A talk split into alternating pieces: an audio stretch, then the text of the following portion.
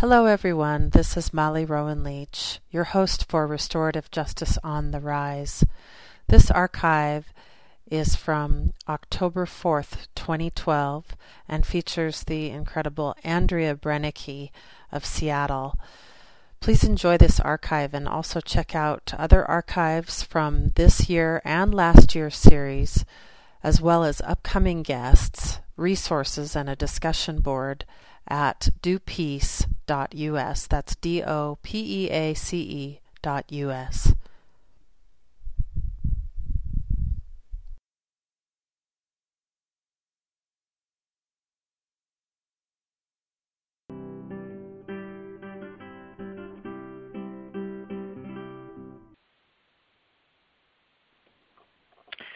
Good evening, everybody, and welcome. This is Molly Rowan Leach, and I am your host for the Peace Alliance's Restorative Justice on the Rise, which is an ongoing teleseries, telecouncil series, formulated to be the People's Council and a virtual circle for exploring connection, insight, education, um, finding resources, models, and tools that inform the justice conversation in these very compelling times surrounding the topics of restorative justice and practices, unitive justice, transformation in conflict, and related topics. Now, most of you, if you haven't been here before, um, I'll just uh, line up a few little notes about the way these roll again, this is a template of a virtual circle, so throughout the evening I would like to invite you to please press 1 on your telephone keypad, even when, um, as many of you know, we go into a little section at about the half hour and towards the end of the call where we, we get into some really great dialogue with our special guests. Um, but please uh, do feel free if something's really burning for you and you'd like to comment or um, ask a question throughout the whole evening. Again, press 1 on your keypad, your telephone keypad to do, to do so, and I'll try and get to you as best I can. So as you, many of you may know who have joined us before, this is an hour-long telecouncil, and we post the audio archives from our series at dopeace.us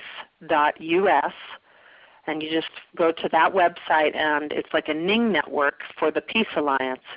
And you go in there and you can log in, you can um, post your own resources, you can look up the archives from this season's series thus far, as well as last season. I've also posted up there some special conversations we had this summer during the Summer of Peace with Arun Gandhi, uh, Gandhiji's grandson. And uh, many of you are familiar, of course, with Dominic Barter and, and Restorative Circles. And conversations with him are posted there as well.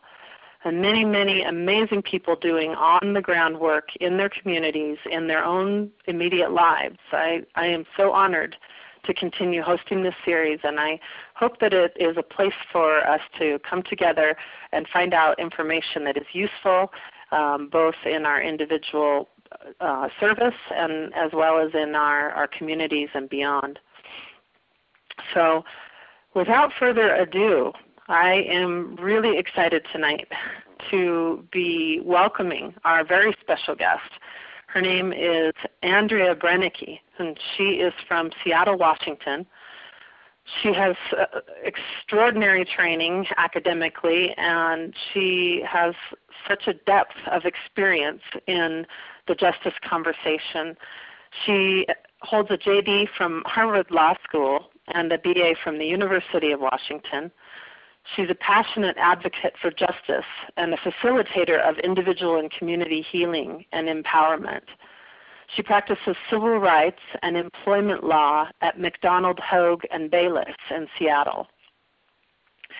She's a tenacious litigator and a strategic negotiator. And she has um, spent quite a bit of time working with, uh, she, she, calls herself a, a practitioner and an apprentice to Dominic Barter, and I had mentioned him a moment ago um, with Restorative Circles. I'd also like to just direct you to some extraordinary uh, articles that are posted in the email that was sent out to you today that will also be up at the archive um, for this call.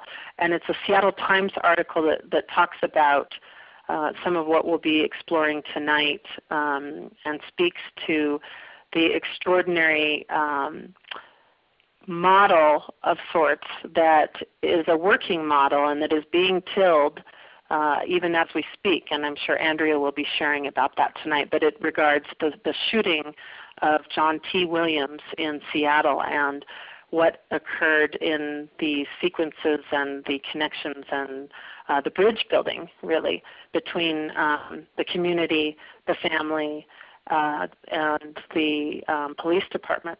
So, Andrea, I am so honored to welcome you tonight. And tonight, um, if you would just um, start out by sharing a little bit about what brought you, first of all, perhaps into the path um, that took you to Harvard Law School, um, and then maybe share a little bit about uh, your journey otherwise and where you are at this point in what you're doing in the justice conversation and in your mm-hmm. practices in the community. Okay, Welcome. thank thank you, Molly. It's so great to be part of the conversation. So, stepping back, I guess I went to law school um, after having grown up in Seattle. I'm a Seattle native and very much part of this community. Had been part of um, the public schools and voluntary desegregation in our public schools, and um, over time became um, aware of lot, the, many struggles for justice in our community and, and was involved as a community activist in, in a lot of electoral and other um, engagements for justice, including um, the peace movement, the sanctuary movement for um, justice in Central America. Um, I was involved in the um, first campaign uh, for the first openly gay legislator in Washington State. I was involved in um, some city um, neighborhood activism and changing the way city government worked. And in and um, was part of the rainbow coalition back in 88 when we were trying to elect jesse jackson and was part of developing a platform and envisioning a world that worked for everyone. So very involved in progressive politics and saw the possibility of law as a tool for social change. Uh, when i graduated from college, um, I started working as a paralegal and worked for a law firm that had a practice that was um, oriented toward uh, plaintiff side litigation and was honored to work with a lot of lawyers who were looking at ways of making impact through the law, um, including possible claims on major toxic torts and and then was involved in a case um, challenging the uh, murder of some labor union activists in Seattle by the Marcos regime, and um, so was involved with with amazing legal work and decided that yes, law could be an avenue toward social change, and decided that um, as a woman in this world, I wanted a, an advanced degree. I wanted to have access to um, those deeper conversations about what we do in society, and went to law school. Um, and I did that. Um, I did that with some apprehension though, because I had heard that law school changes the way you think. And one of my mentors here in Seattle, um, Larry Gossett, um, heard me say this and, and just said, "Remember where you came from." And through my law school career, I put that as my pin on my bank account, and always sort of as a as a reminder, remembered where I came from. And so, when I graduated from law school, um, I had explored, you know, various aspects of civil rights and human rights, and had been involved with uh, Battered Women's Project there, and um, involved in some of the really um, meaningful change activities that were happening around that campus, around diversity, around public interest commitment, around um, women and violence, and then chose to come back to Seattle and um, and put my um, commitment to work um, in the law, working at MacDonald Hogan Bayless as a civil rights and employment lawyer.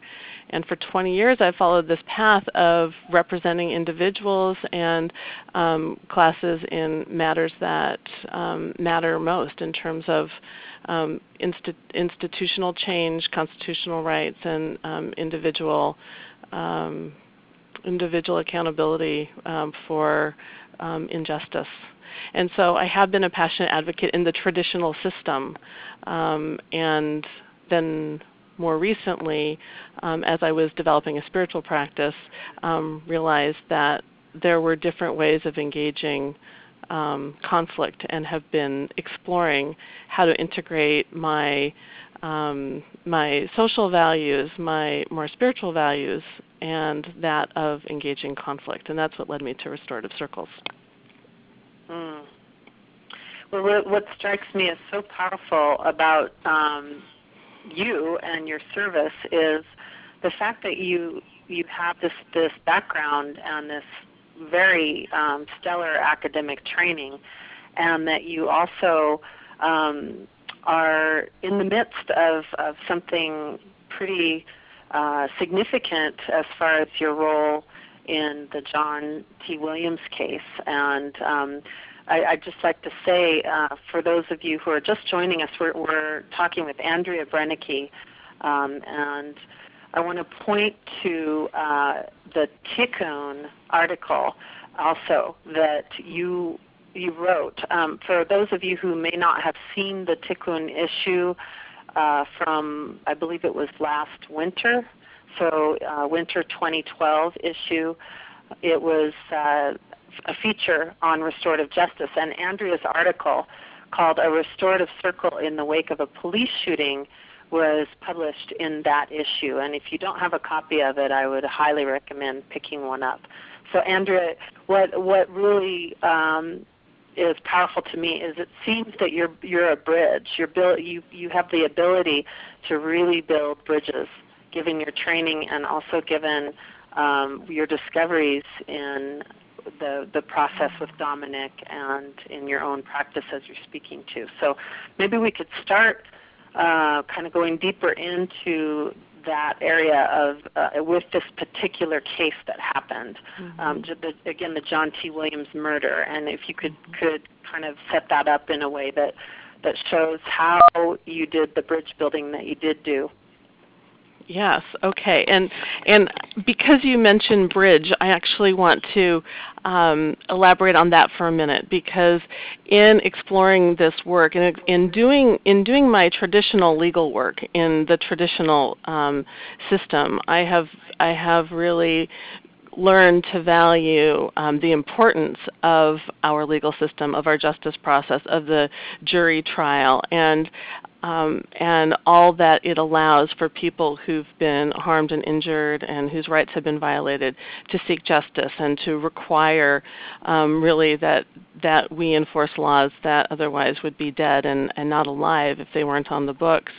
But also in that process, I've represented a lot of people who've been um, deeply, deeply wounded and injured, and the legal process itself has a, takes a lot of time. Um, it doesn't address some of the underlying harm and for people who have experienced great tragedy, it often doesn't bring the restoration of a sense of well-being. Um, it often, it often, in the process, creates um, greater divisions among people. When sometimes some of the the uh, most painful aspects of a conflict are the broken relationships.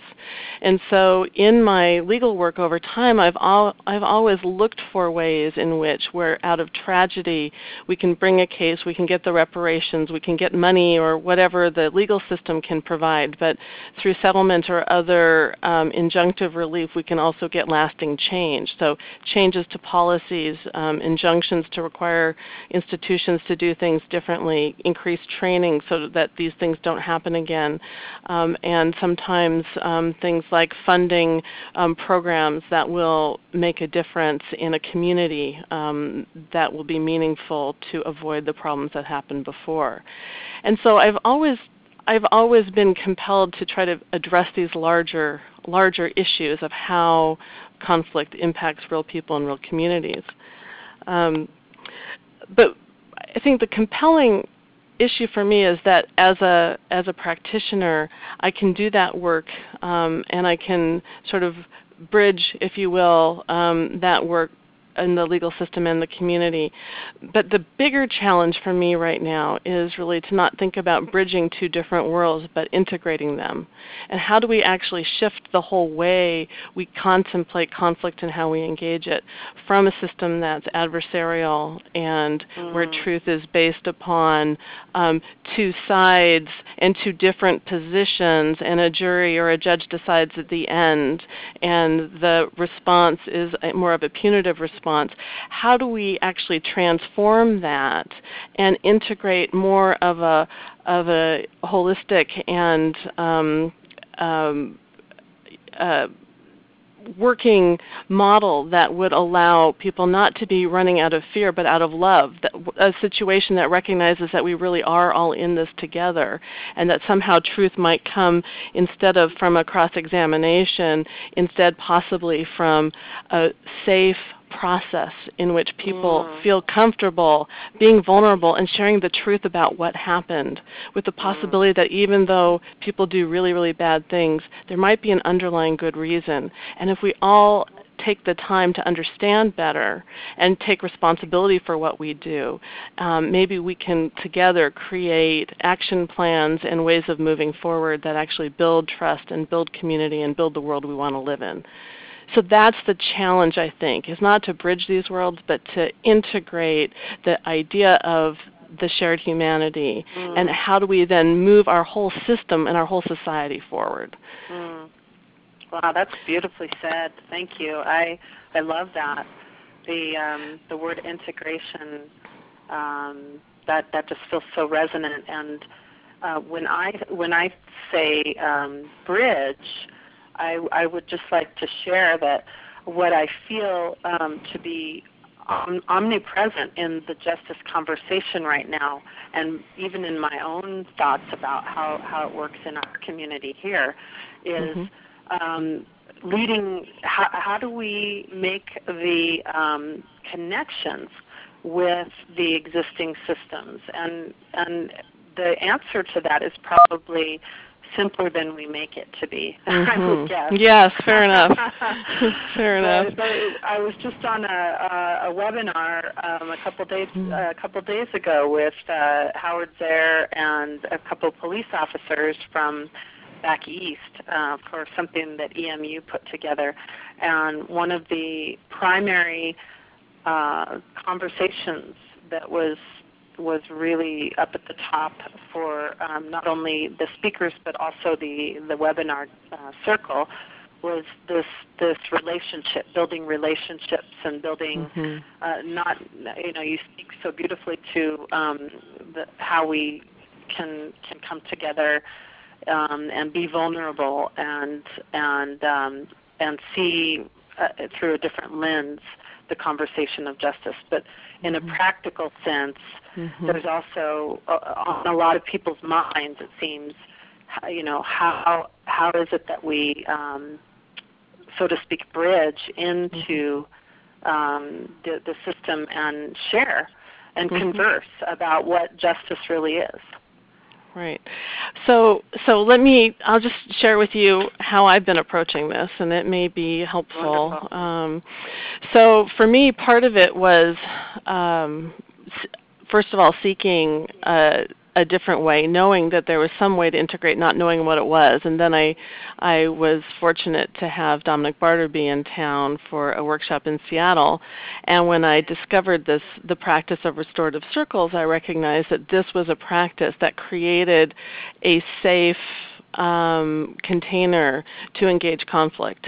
And I could see how if we created systems that used this as one of the means to engage conflict, that we would be in a position where we could actually take on some of those really hard issues that seem otherwise untouchable and seem somewhat hopeless. And so I was excited simply to imagine a different way and to say, I could do this. This is a simple process. I could assist in facilitating this.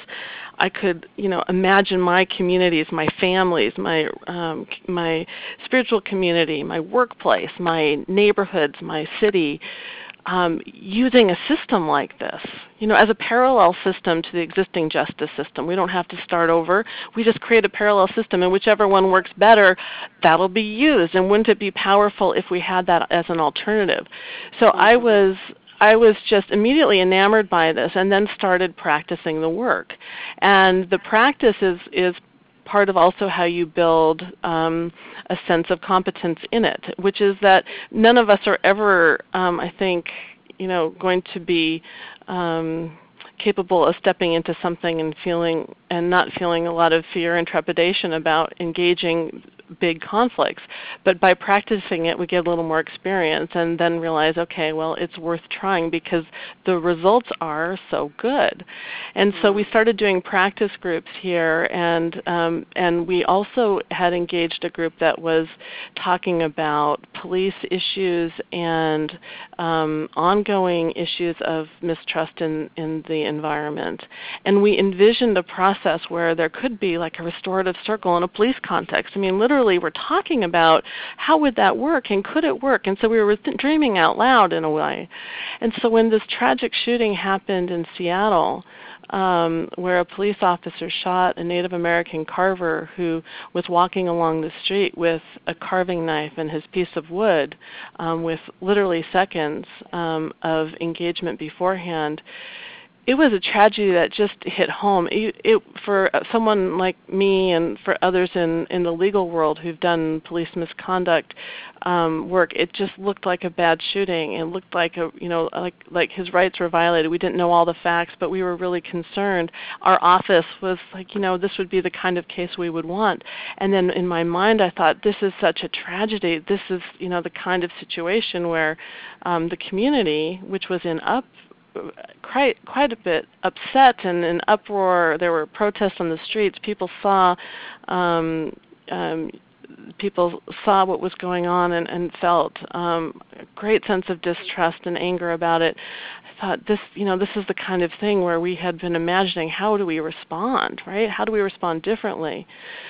So in this case, um, one of my law partners um, was contacted by the family and started working um, on the legal aspects of representation. And and in this case, it it involved an inquest. We have a um, a fairly unusual process here where there's actually a trial to determine what the cause of death is, um, and that that informs later prosecution decisions and other things. So we knew that there would be a legal process involving proof about what had happened um, and the cause of the death. And while that was happening, the family was still um, living with um, with a lot of uncertainty. They had lost their brother. They were in deep shock and grief and sorrow over that. And then they had ongoing interactions with the police. And those mm-hmm. were scary because there was so much um, community uproar about this, and the police were dealing with the discomfort of that, as was the family. The family, um, seven generations of carvers, were still carving. They had knives and they had wood. And in the interactions with some of the um, some of the officers, um, there were there were there was discomfort and um, and the family felt harassed and there were things said that were um, provocative and the possibility of further violence and further issues erupting was just so um, apparent. Um, and Rick Williams, who uh, was the eldest um, brother and became the spokesperson of the family, was really strong in his desire to honor his brother and to honor him as a master carver and to handle this in a peaceful way. And there were a lot of people pressuring him to do the opposite. And and you know the rage in him um, and old training would have suggested to do the opposite. But but coming from a First Nations tradition, he listened to the voices of his ancestors, and it was to do this peacefully and to do this right. And as hard as that was, that was his directive. And so, in the midst of all the um, chaos on the streets and the protests and these very uncomfortable, unproductive public meetings where people were expressing their anger at the police and the police sat up there listening but not being able to say anything, we were really looking for another way.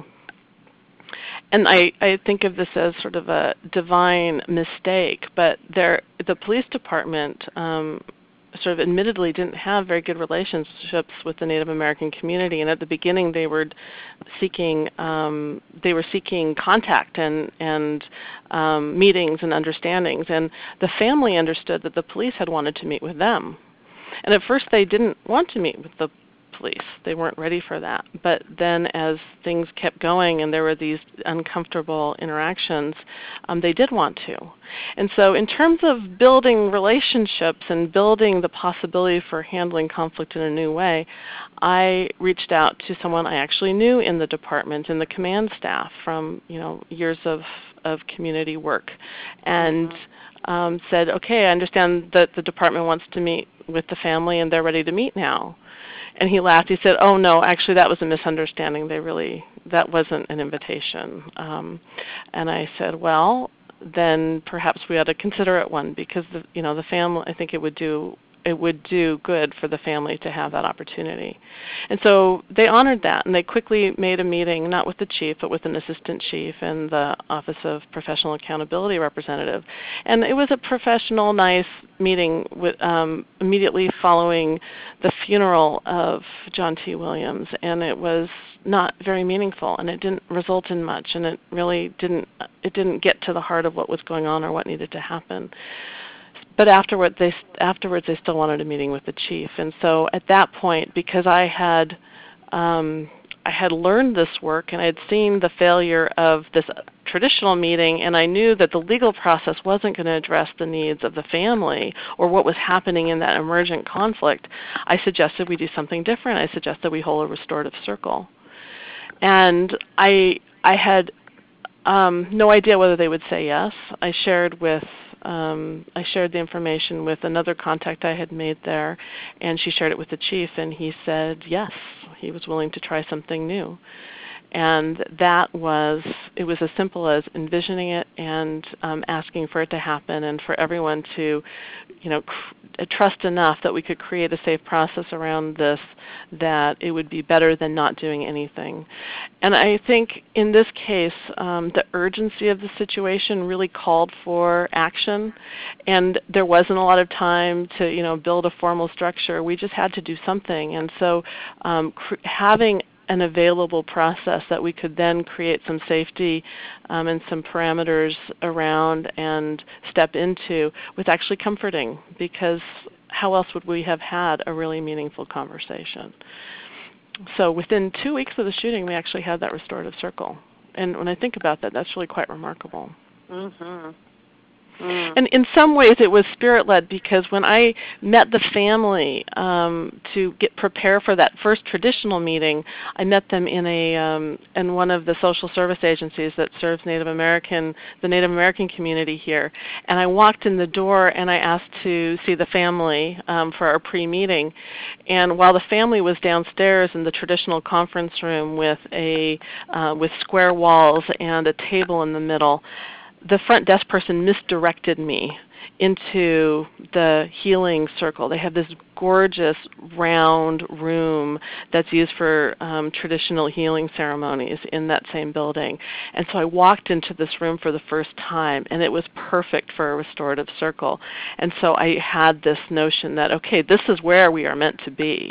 We're going to do this other thing first, but ultimately this is where we're going to come. So it was a, I, I saw that as a, as a, as a big hint. to follow the restorative path.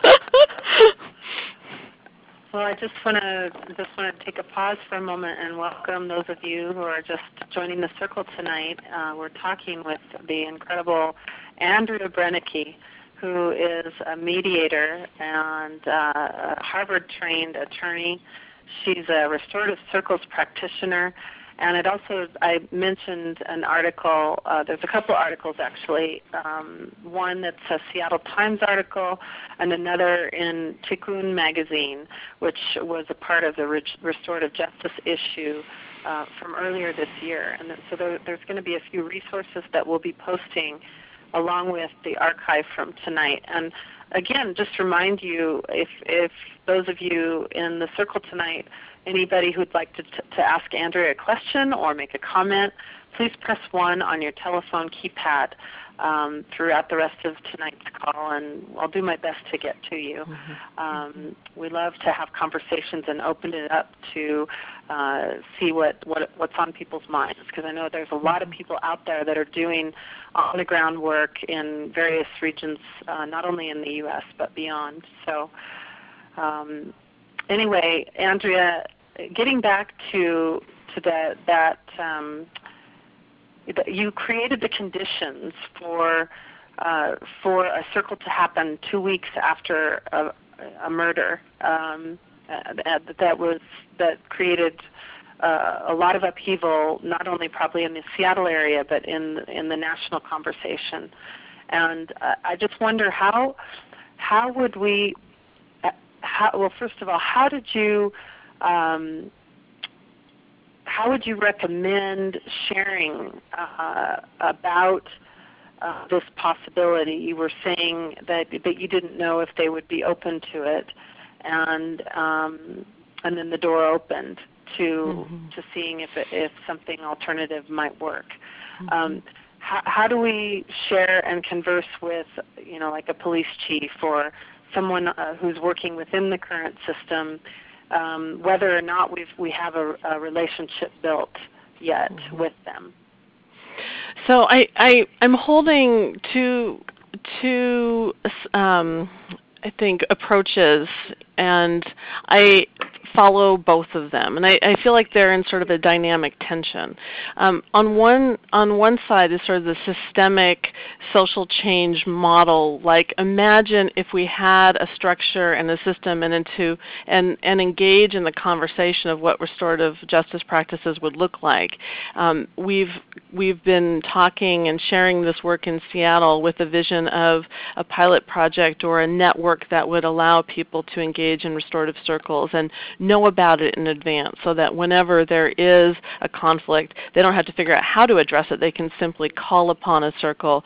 We would have trained facilitators um, in all aspects of the community, you know, ready to support that and mechanisms by which um, they could be called.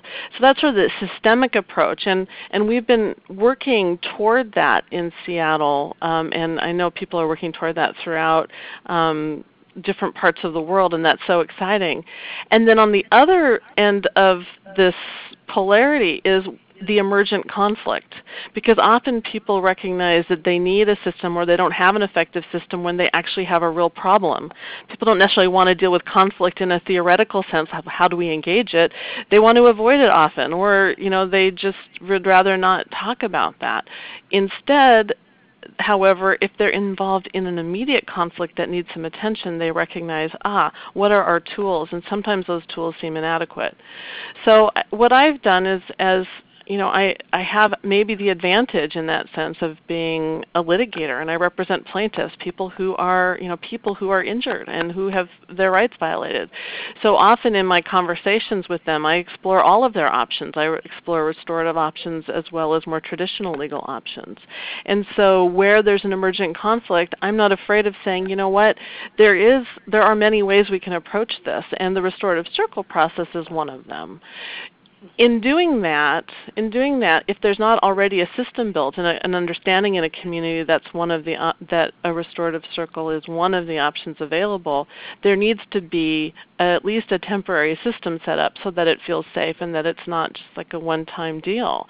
Um, mm-hmm. What we did was I, I shared with the people I could talk to. I could talk to the family members. I could talk to Rick. I could talk to the community members, and, and I shared with them what the process was, and, and I went through the normal pre-circles to discuss um, what the to help define what the event was or the conflict we would talk about, to explore its meaning and to figure out who needed to be present and to make sure they consented and wanted to move forward with the process. So I did that, which we would normally do in a restorative circle process with those with whom I could. But with the police department, you know, we were already involved in litigation, and I wasn't going to talk to the police chief. That wasn't going to be possible. And so I did talk with um, the with Catherine Olson, who is the head of the um, Office of Professional Accountability, and I explained to her the process. I had the advantage of having written some things and um, was able to send her some articles. Um, and said this is the process that I would propose we use. Um, and I said I would be, you know, happy to offer facilitation and have a co-facilitator there. And so we did a little more work up front saying this is what it would look like. And we would anticipate coming up with action, you know, some action agreements. And then we would have a post circle. And the post circle would allow us to review those action agreements and see if they actually met the needs that were addressed in the circle or not, or whether we needed new ones. And so we talked about this process and then um, they reviewed the materials and then they said yes. And so mm. at the circle itself, then I, I went a little over a little bit more about what we would be doing and that unlike a normal conversation, there would be the reflective dialogue, where, where after someone expresses you know what they have to say and what they want known that the person who's heard it respond back what they heard them say that deeper meaning and, and then there can be that clarification that that was it and so we did you know, it took a little bit more active um, facilitation perhaps in order to get the dialogue process going at the beginning because it's a bit unfamiliar. But I found I find that with this process, it's simple enough that if people of goodwill actually want to do this, they will. Mm-hmm. And I've al- and I also found um, that the the in the police context, um, the officers are used to they are actually kind of used to this command and control um, mentality. Um, they are used to rules and following rules that when you say these are the rules of engagement they were actually pretty good about engaging them. They're like okay we can do that. And they were willing to step into that which was really refreshing um, and it was um, I think it really helped to build um, an understanding. There was some really tough thing. There were very tough things said during that conversation. Mm-hmm. Um, I wasn't sure. Mm-hmm. I wasn't sure when he got there how Rick would be, whether he would even want to talk. I know he wanted to hear from them, but I wasn't sure he would share, and he did. He did powerfully, and there were a lot of issues of of um, differences of cultures and expectations, and people um, people's um, desire to be heard and to um, really sort of equalize their sense of, of power, even in that circle. Um, and so it was a fluid process, and I, I have to say I wasn't sure um, I was doing the right thing when I stepped into it. When I said we should do this, um, I had some concern because I wasn't I hadn't practiced that much and I wasn't an expert in this. Dominic Barter was really very gracious and did a pre-circle, a facilitator's pre-circle with me to to get support and I did other um, pre-circles and felt the blessing to step into this place of the unknown and to hold the place. But even in the circle, you know, there were moments where I was really not sure, but I just had to trust in the faith of the process and the the uh, the belief that good would come out of this. And there were times when that was challenging. In particular, I'll just share one moment because um, Rick, who is um, is from a First Nations community um, really values the opportunity to look straight in a person's eyes when he's speaking. And the circle um, configuration involved him sitting fairly far away from the chief. And so when he decided he wanted to speak to the chief, at one point he got up and he walked over to the chief and stood right in front of him. And from a you know European-centric um, perspective, that um, closeness in contact and the fact that Rick was standing up and looking at him eye to eye could have felt really threatening. And I was actually more worried about what the police chief might do at that point um, than I was Rick. I knew I could tell that he felt passionate about what he was saying and wanted to have that connection, but we hadn't talked about that. That hadn't been part of um, any kind of um, experience of mine. So I sat there and just held that all of this was unfolding exactly as it should. And it did. It was beautiful. The chief was able to hear it, um, was able to res- um, reflect what he had heard. When Rick was done with his piece, he went and sat down.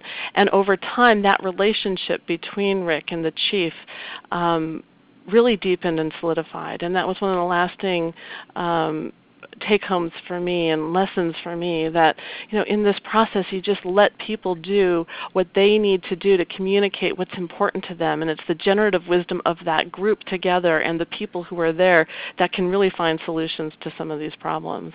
Uh, and it was a powerful example of in this process how the facilitator does nothing but really lets go and just holds the process. Um, it doesn't mm. try to control it. And i was um, i was I was really taken by how it worked in in spite of these challenging circumstances. Wow. Well, and I, I know that uh, that you were speaking to the fact that you had a, um, some action plan agreements, and um, there is again with that Seattle Times article, it, it's posted. Um, and will be posted on the Do Peace website and it's just very interesting to have you know we have this need for structure but then also like you're saying um, it's so important to allow people to go all the way down and into that space of truth and feel safe to do so. So what i'm hearing is that the conditions were created um, and the structure was created to a certain degree but then it also was surrendered to a certain degree as well. Is that true Absolutely. And you know, part of the beauty of this process is that you ask each person who's going to participate who needs to be present in order to engage the conflict. And when I asked Rick that question, he immediately came up with, well, if we're going to talk with the police, I need to have Fred there. And he had a different name for him. He had a street name for this man named Fred Abuki, who was a sergeant in the department who had known his father, who knew him, who knew the family, and who had a relationship with them and whom he trusted. And so when you're talking about how do you how do you move forward, you find those relationships. So for Rick to feel comfortable in this circle, he wanted Fred there because he knew that if it had been Fred engaging with him around these issues, that there wouldn't be the misunderstanding. There would be the the trust and the relationship. And so he thought Fred might be someone who would be there to help be that bridge um, between um, his family and the department. Mm. Um, and so you you and and similarly, um, you know, we had members of two members of the community in particular who worked with the Native American community, and um, especially those who um, are are homeless or living in shelters or the streets, and the kind of um, information and um, perspective they brought was a broader community perspective, and that was a beautiful thing. And then within the department, um, the chief and had command staff people, both who were responsible for the engagement that was happening in these areas where the family was contacting the officers, but also um, people who were involved in some of the other aspects of the of the leadership of the department. So there really could be learning that would happen and, and the possibility for change over the long term. So mm-hmm people are asked who needs to be present and you know one facilitator who's calling this together it's not like in a mediation or something where i can say okay this person has to be there or that person has to be there or in a litigation kind of setting where you sue x y and z here the whole community decides who is involved in this conflict. And it's surprising sometimes and really hopeful that the people who come around really are the ones who need to be there. Um, mm-hmm. Um, I also I also wanted to really be clear that the, the circle we had was about the interaction with the police and the family following the shooting. We did not have the opportunity to have a circle around the shooting itself. And that's something the family st- still deeply wants to have. Rick has called for that, and and we haven't formalized that. Although now perhaps the conditions are ripe to try that. Um, mm. So the the person, um, the officer officer who did the shooting um, wasn't in the circle, and we didn't actually talk about the shooting itself. The community also, in general, wasn't there and wasn't part of this. And the community has a great call out for restorative justice and, and healing around this incident and then a whole series of other incidents involving the police department and various minority communities. So the the experience we had was a great one in terms of building um, some experience and process and trust toward a different way of engaging conflict. But there's still there's still much to do in order to move that forward in a systemic mm-hmm. way and to address other um, needs in the community because the needs of the family were different than the needs of the community at large. And mm-hmm. some of mm-hmm. those still um, are longing, I think, for some attention.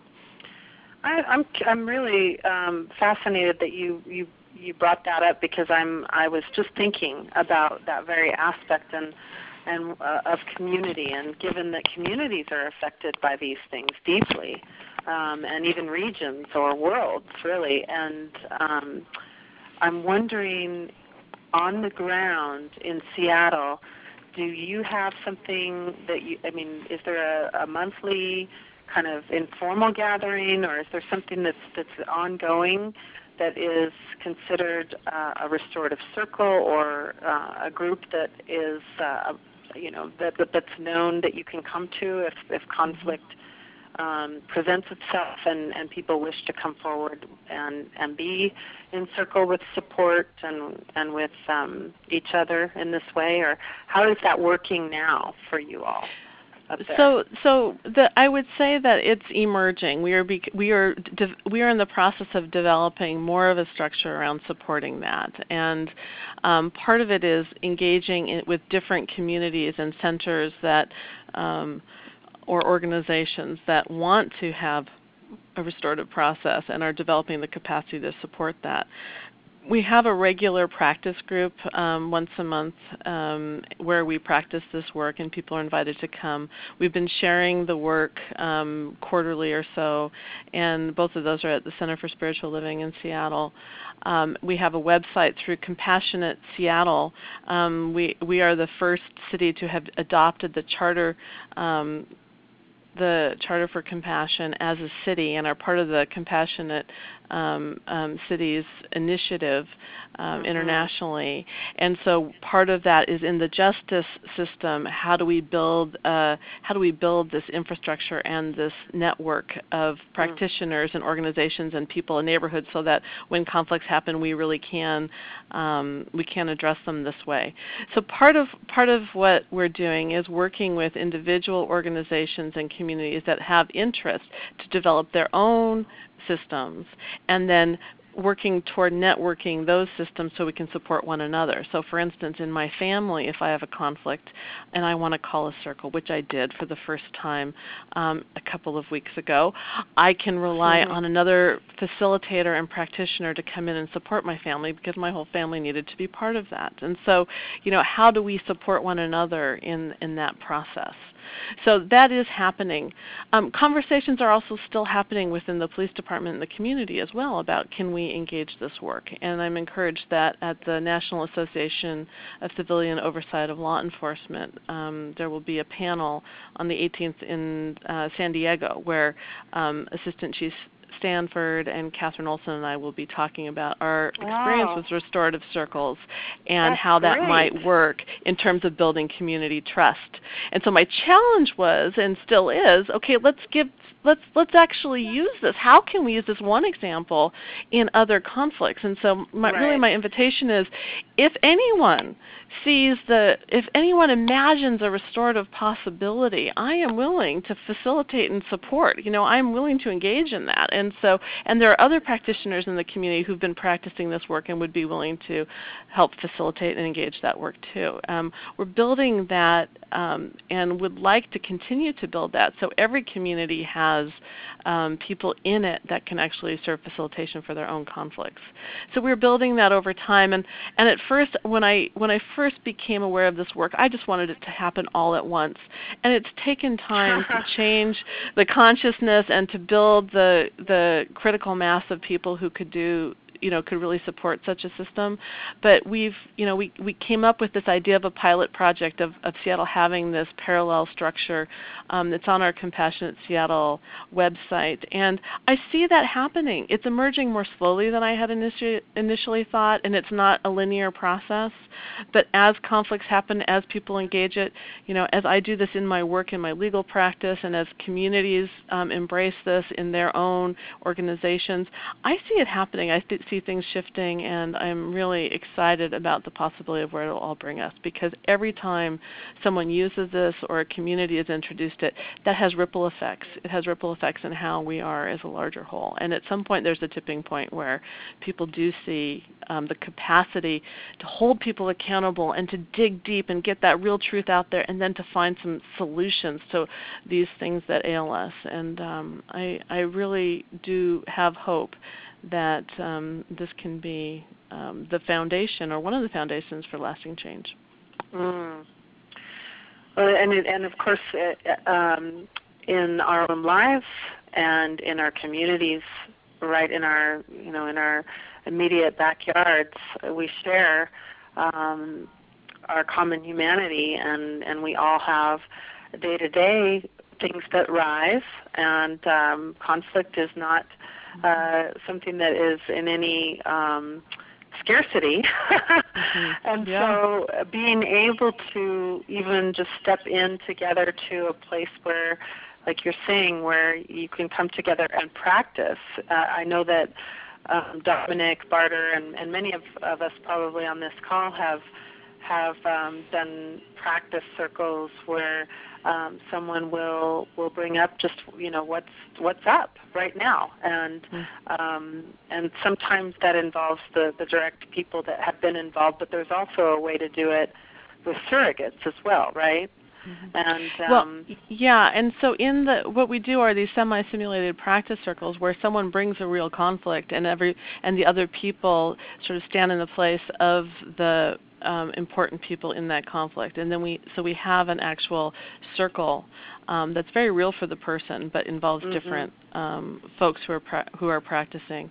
And I'll tell you, um, it is profound in terms of of the real life experience you get um, in practicing facilitation, but also in um, the learning that happens about the conflict that is that is real and i've mm-hmm. seen some you know it's not the purpose of this is not a therapeutic effect but i've seen some major gains in understanding and healing happen even from the practice Mm-hmm. Um, one of the other things, before we go too far off of the John T. Williams shooting and the and the restorative efforts of that circle, I also want to give voice to another thing that Rick Williams did that was huge for our community. And um, he had uh, he followed a vision that his brother, um, as a master carver, um, should be remembered by an honor totem, and he created a he created a pu- he and led a public art project that involved um, a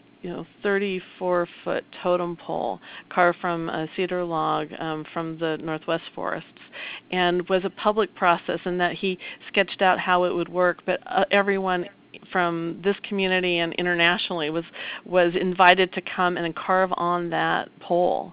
Um, mm. It was mm. then painted and carried through the streets of Seattle by hand um, by you know hundreds of of supporters, and we raised it the traditional way up at the Seattle Center grounds. And it's there now, and it's a beautiful testament to the Native American carving tradition and to the peaceful response that Rick and others um, uh, really brought into being as a result of of the shooting. Out of this tragedy, something beautiful was born, and and a memory of um, John T. Williams. And so mm-hmm. um, the it, the you can find this on thejtwproject.org, and I think you put a link on the website. But that is another example of that flame of restoration of wanting something good to come out of tragedy and some learning to come out of this. And we're in the process of now raising funds for a contemplative uh, plaza around that pole, and people, if they want, can contribute to that project by buying a tile and engraving something on it. And wow. uh, it's a it's a beautiful example of, of how art and community can come around. And following the inquest, okay, so we have this trial and um, all the legal process that happens, but in that process. Um, there was also this parallel public art project. And so witnesses and others who had been had been touched by this tragedy came and they were able to do something very productive in terms of putting their energy into the pole and to creating the art and into the community that was surrounding that. So I just um, I'm in awe of how that also occurred out of this and the learning that came from that. And now that totem pole holds court with that great space needle that we have and sort of this conversation mm. between modernity and tradition and it's just a beautiful mm. thing that is part of Seattle's architecture and its history now. Wow, and it, and I was noticing too in in the um, the PDF that that uh, includes some some of the post initial circle that happened two weeks after the the shooting um, that there was an invitation to um, meet in the park. Um, wasn't there mm. to for some of the members of the circle to just um, relate to each other? And yes. I, when you were sharing with me about, I think I've been to to that spot that you're describing, but to me it feels like like such a key need in our communities to have a central place like this to come and I and and to gather and not unlike what what has happened with the Occupy movement in some ways, a, a place to come and to to relate to each other and to to contemplate uh, mm-hmm. our truth and and um, and to know one another on a, on an authentic level. Yes. Mhm. So I just, mm-hmm. you know, we have a robust group here tonight, and I just don't want to let the time slip by too much further without um, making sure that you know that if you have a question or a comment that you'd like to bring forward to the circle tonight, please press 1 on your keypad. Um, we're going to be wrapping up here shortly with Andrea, and um, I just again want to point to um, maybe Andrea, you could could repeat that website. It was the jtw.org, um, jtwproject org. Is that correct?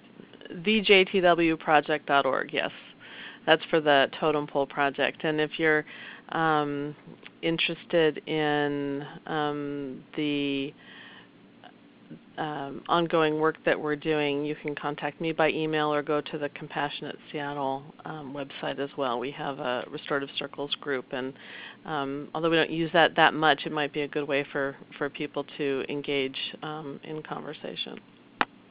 Great, and we also have a discussion board um, over at the Do Peace website where uh, the, the audio archive from tonight's council will be posted. But certainly um, that's Compassionate Seattle, uh, Compassionate Cities, or can, can you tell the repeat the website again for that the, um, if you if you just Google Compassionate Seattle, you'll find the website that way. Okay. It's part of the Compassionate Great. Action Network International. Yeah. So, Andrea, in moving towards closing tonight, you and I had a profound sharing a couple days ago, and one of the things that struck me so deeply about what you shared was um, uh, the alignment of uh, of your you know of your own work, and of, of, course you covered a bit tonight about the patience and um, that you know really good things and important things take time. But could could you just share with us in closing how uh, how do we understand ourselves in um, you know, we, we certainly are in the midst of a of a huge transformation systemically, but we're also transforming as individuals and, and in our understanding of ourselves and each other and how we can hold each other and relate to each other in a way that um, you know is not new certainly, but it seems to be uh, coming back to the forefront perhaps.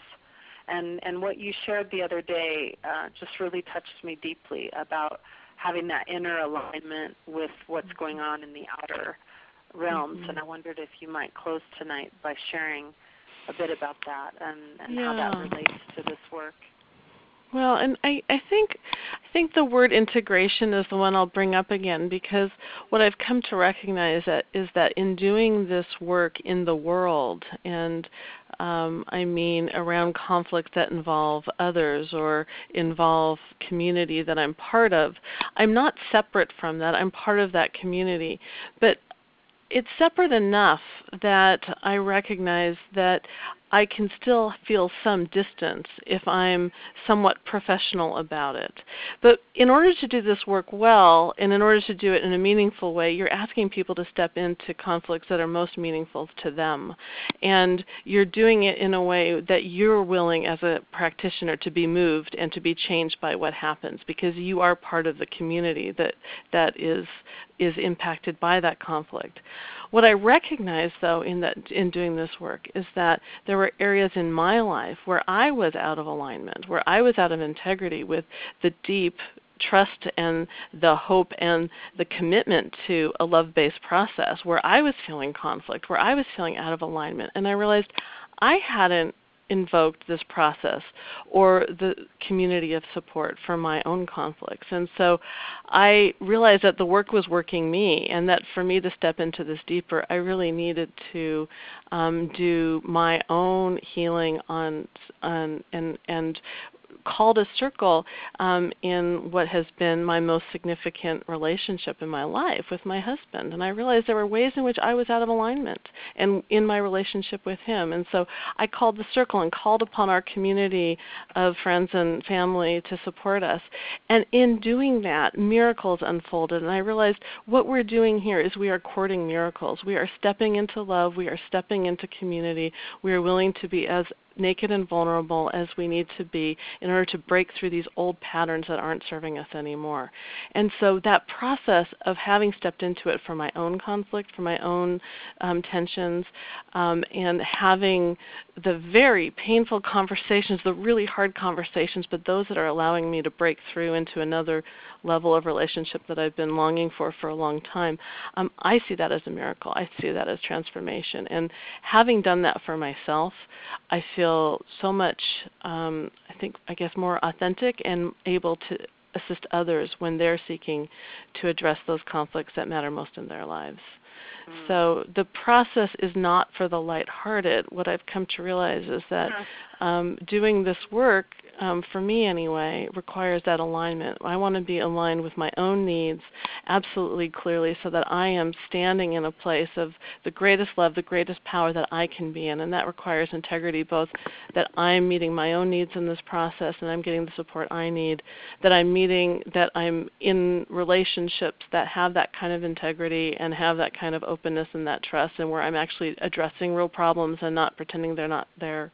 And that therefore in community I can show up the same way and support us um, in in tackling um, some of those really old and sometimes really generational conflicts that um, that seem to just keep erupting over and over again into um, tensions and violence. We we can overcome this, and I think part of it is to be willing to do the deep work first um, in yourself, to recognize that we're all broken and we're all whole at the same time and that by by knowing that of ourselves we can recognize that in the other and together we can come together and share the responsibility and share the power for um, what it is that we are creating for our own communities mm. Wow. Well it, it has just been so wonderful to have you in circle with us tonight Andrea, and I just um, again want to encourage people to please let's continue the conversation with Andrea uh, on the Compassionate Seattle um, page or also at the dopeace.us page where again you will find the archive of this call and all other councils um, posted in a timely way and resources uh, that we are continuing to build um, so that uh, we have a place that we can tap into on a regular basis and know that there's there's information and materials there that might be helpful for what we're up to in our individual lives and in our communities. And I also would like to just reference, uh, for those of you who don't uh, know, the Restorative uh, Circles website is restorativecircles.org. And you can also find Restorative Circles on Facebook uh, with that same organizational name. Um, and so just, just again, Andrea, thank you so much for your time and sharing so deeply with us. And um, for all of you who have joined us from wherever you have come in in the world, I hope you have a wonderful evening or, or night. And I just would like to invite you to come back next week. Our council next week will be with um, another incredible being in the realm of, of uh, integration, and her name is sujatha Baliga. She's from the Bay Area and she works with uh, the National Council on Crime and Delinquency and is the founder and executive director of the Paragate Project, um, which explores forgiveness. And she was also um, in that same issue that, that uh, um, Andrea was in of the Tikkun article. Um, so tonight, thank you for being with us in Circle and uh, come back and join us again in the next week or two. And uh, Andrea, thank you again. Thank you, Molly. All right. Good, Good night, night, everyone.